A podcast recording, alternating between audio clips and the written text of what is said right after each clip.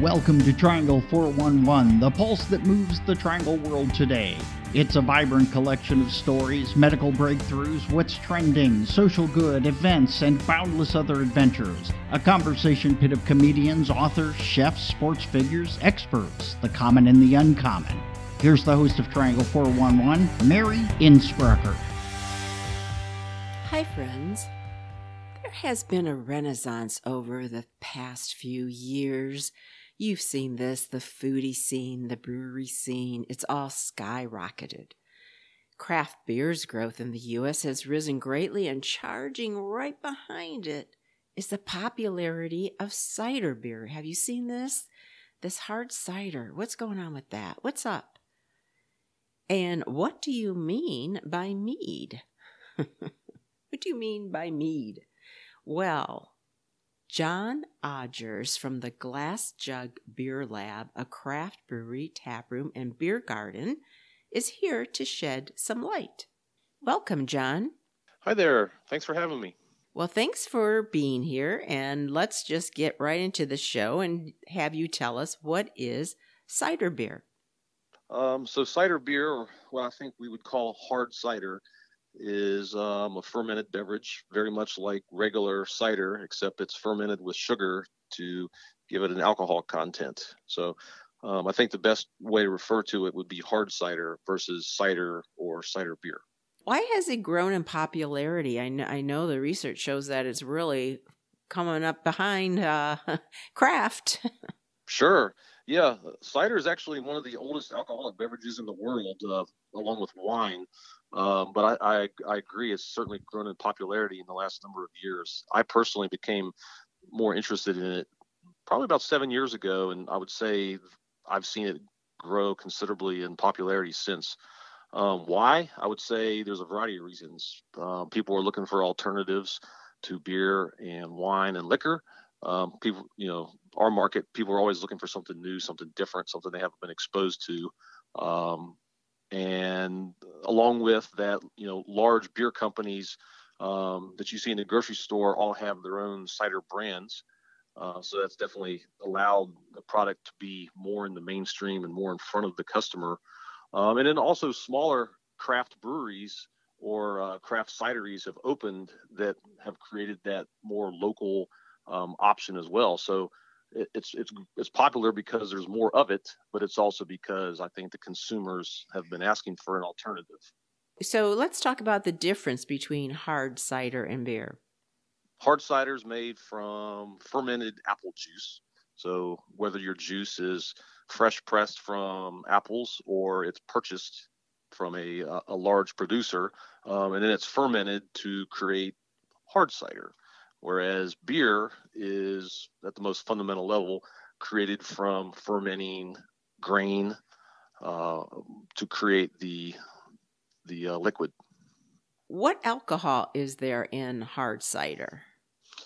Um, I would say you could compare it to the same alcohol that you would have in beer or wine. It's it's created from the fermentation process and adding sugar, which which um, boosts the alcohol content um, so you're going to find alcohol in cider comparable to mainstream beer, so between four and seven percent. But just like more specialized beer styles, you can certainly have cider that goes well above seven percent, up to close to twenty percent, hmm. as you will with some specialty beers. So, so it sounds like you're saying that cider isn't necessarily uh, stronger than beer. It can run the same kind of uh, percentage as beer.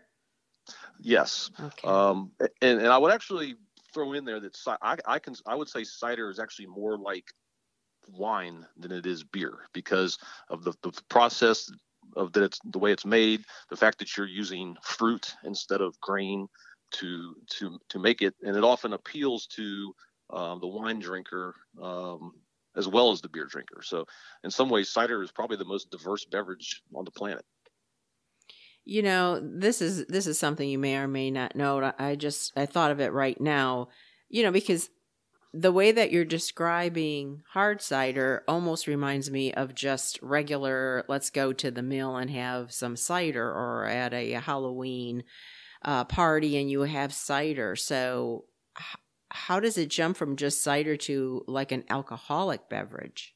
Sure, that's reasonable. Yeah, and, and what it comes down to is the fermentation process, and you're fermenting. So you, the cider that you're describing that you would have at at a um, you know in, any activity that you just listed, um, you know that we serve here at the Glass Jug as well, non-alcohol cider, is when it's fermented with sugar, it creates the alcohol. And we're also using uh, yeasts that are quite often similar to wine or champagne yeasts, and it, and that is where it mirrors in somewhat the brewing process of making beer. So you're you're you're taking that same product, but you're boosting it by the process that allows it to have alcohol in it. So for adults, you know, mm-hmm. for that same that same market of other alcoholic beverages. Mm-hmm. So it sounds like you could actually get a little tipsy from hard cider or straight up drunk like you could from beer then. Absolutely. 20%. That's huge. Is it healthier? Is the hard cider healthier? Well, I think that's a common perception that I've noticed from consumers. I probably thought the same thing when I first got into cider. Um, I, I, would say it is not healthier.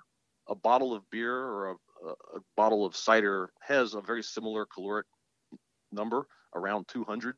So 200 calories for a glass of beer, you know, other than a light beer or a, a cider. Um, ciders are generally actually higher in carbohydrates as well because of the amount of sugar that's used to make them. Um, and also, we don't really have that many options for light ciders. So, generally speaking, ciders are actually higher in calories and carbohydrates than beer. The difference, and why I think it appeals to consumers, is that it is a gluten free product. All cider, being that it's not made from grain, does not contain gluten and also people just generally feel drinking a glass of cider that they're less full or maybe not bloated mm. something that some beer drinkers would say so while it may not be healthier it has a different way it makes you feel mm. and gluten that's a big thing now so that's very right. important so so for those who may have never had a hard cider and um I'm just trying to see if you could describe the, the difference in the taste between beer and hard cider.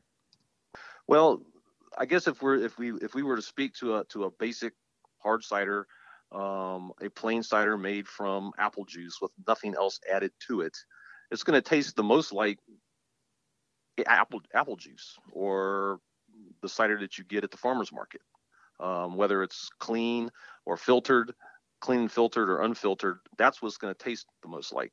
Whereas I think beer, if you think of the most basic beer, when a person says, I don't like beer or I like beer, and they're thinking of, you know, a light beer that's made from the most basic ingredients, I would say they taste quite different. Apples versus the, the sweet malty flavor of beer. Okay. So while, while they may appeal to the same audience, I think they taste drastically different. That makes sense. Yeah. Um, I myself, I'm not a big beer drinker, but I could probably do the hard cider just because of that. I wouldn't feel like I'm drinking the, you know, the taste of the malt and so forth. Sure. So, so what about cider? Is it cheaper than beer? Um, not really. If you look no. at the price point of, of cider in the grocery store or in a specialty store like the Glass Jug, um, you're going to see a similarity in price between a six pack of of a, of a, of a standard cider and a six pack of a standard beer. Um, but you can find many ver- varieties or styles of cider or beer that go much higher in price point. So really, I would say, generally speaking, it's about the same. So, what are some of the different types of hard cider and what makes them unique? Sure. Um, so cider itself is broken down into what I would say three styles. Um, you have modern modern cider, which I think is the most common that us in America are drinking, which is made from cooking and table apples. It's generally kind of bright and refreshing and easy to drink. Um, the more, actually, they're all easy to drink. Uh, the heritage style would be another style, and that uses more specific cider apples, heirloom apples. Um, it's more complex. And a lot of the ciders that we see from Europe and the styles that originated in Europe um, that a lot of American cideries are now also making, that would be heritage. Um, and then the third would be specialty ciders, which is a very broad style because it can include ciders that have other fruit added, that they're hopped, they have different spices added, they're aged on wood or in uh, wood barrels, they can be sour, and then there's iced ciders, which are the higher ABV. Um, so those are your three styles that I would generally say are out there, and then there's different families underneath that, which I'll cover real quickly. Um, mm-hmm. General cider, which is made from apples, Perry cider, which is made from pears, so it's the same process, but it's pears instead of apples. Um, fruit cider, which is going to be a, an apple or a pear based cider with additional fruit added. Mm. So berries is a, is a common um, example. Um, the fourth family I would say is botani- botanical, which again is an apple or a pear based cider, but then you have plant based ingredients that are added. So hops, spices, vegetables, herbs, flowers like mm. hibiscus. Um, and then the last family would be dessert cider, which is going to be definitely the richest, the sweetest, maybe the higher ABV, and those can be wood aged. Um, so Asian barrels, they can be ice cider.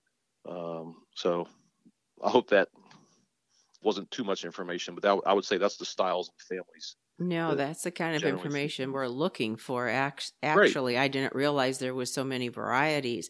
So if I'm coming into the glass jug and I'm just like never had the cider before, out of all those different varieties you mentioned, where would you possibly direct me? Uh, in that case, I would probably recommend mixing a four or a six pack.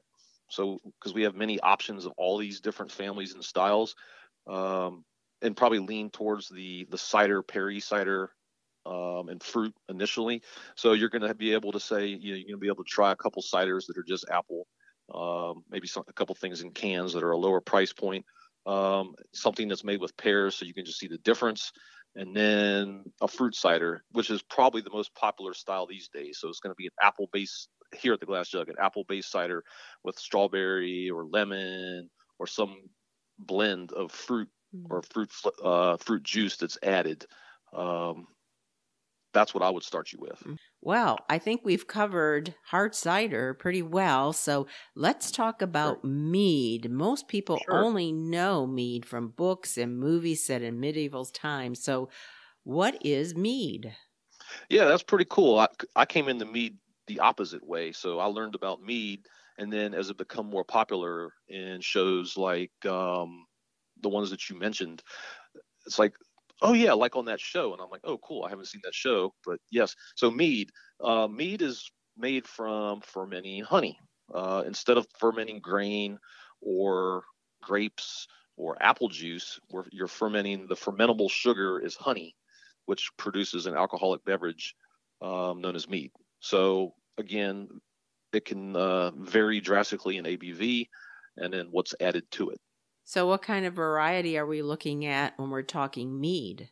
Generally speaking, you're going to see mead that's either a, a honey base um, or more more common something that's had fruit, spices, grain, or hops added to it. So, and the alcohol range usually varies from four to eighteen percent. All right. Well, this has been very informative, but if you'd like to learn more or even uh, taste some samplings of cider and mead, you may want to check out the Craft Cider and Mead Tasting Experience on February 26th. And John, I'll let you tell our listeners all the event details. Well, we've put together an event here at the Glass Jug that we've held uh, several winters past, which was the craft cider experience that allows uh, guests to come into the store and the beer garden on a Saturday afternoon, um, purchase a what we call a punch card to sample uh, cider, and this year mead as well. Um, at our property from 12 to 4 on Saturday the 26th. And we do have reps that'll be here representing several brands of cider and mead where you can sample two to three ounce samples of, of five or 10, uh, your choice, and talk to the reps about the brands that they're pouring. Um, it's pretty exciting. We've done it several years in the past and we've held separate cider and mead events this year since we're coming off you know the two years of the pandemic we wanted to get a little closer to what we did in 2018 and 2019 and offer the full experience with meeting reps. So I've combined and allowed a little bit of mead to come in with the cider because I think there is an overlap of both the producer and the customer. So I'm pretty excited about it. Uh, we're we're trying to keep it uh, manageable given um, the current pandemic situation. So uh, while I wanted to invite 25 or 30 vendors, we've kept the list a little shorter on purpose, which uh, I'm pretty excited about. So we'll also have a food truck here, one of our favorites, Stairway to Vegan, um, Stairway to Vegan, which is a vegan food truck that'll be out back during the event. Um, and in case your listeners are interested, I will list the uh, the producers that'll be here. We'll have Anxo Cidery from Washington D.C., Appalachian Mountain Cidery from here in North Carolina and Boone, uh, Botanist and Barrel Cidery, which is right up the road in Cedar Grove, north of Hillsborough. Uh, Honey Girl Meadery, right here in Durham. Love these guys. They'll be here. Their uh, head mead maker will be pouring. Uh, James Creek Cider, which is in Cameron, North Carolina, down in the Sand Hills. They do a great selection of, of cider things that are uh, barrel aged as well as just fruit added. Uh, we'll have Shacksbury cider from Vermont and Stem ciders from Denver. Um, one other thing I'm going to add is we have a couple other producers that we couldn't squeeze into the building as far as pouring, but we're going to have their products um, included on a table at the front with with our bartenders um, providing samples and education. So there'll be a couple more brands that I didn't list that will also be here. I'm really excited about it. Sounds exciting. Now, do you have a website to refer folks to? Sure. Um, our main website, which is uh, glass-jug or glass-jug.com, which is a website for our brewery, our location where I'm at, where this event will be, as well as our downtown location. Um, there is a listing on our Facebook page as well for the Glass Jug RTP that provides all these details. And again, uh, no advance ticket is needed. You can just uh, walk in the door and decide what you want and uh, get, get, get started. Okay, sounds good. Well, thank you for the education. Uh, I appreciate it, and uh, I, I, you know, hopefully, folks will check that event out if they're interested. Yeah, thanks, Mary. I really appreciate you having me on. So that was very interesting, and I have something interesting for our nonprofit today. Well, it's always interesting, but this one's a little outside of the box uh, when it comes to nonprofits that we usually visit. I picked this one because I thought it was uh, cool and fun to share, especially because it correlates to our topic today. And I got this info from Wine Enthusiast, and I thank them for this great information. Now, who knew brewers were so involved in the community? Well, listen to some of these.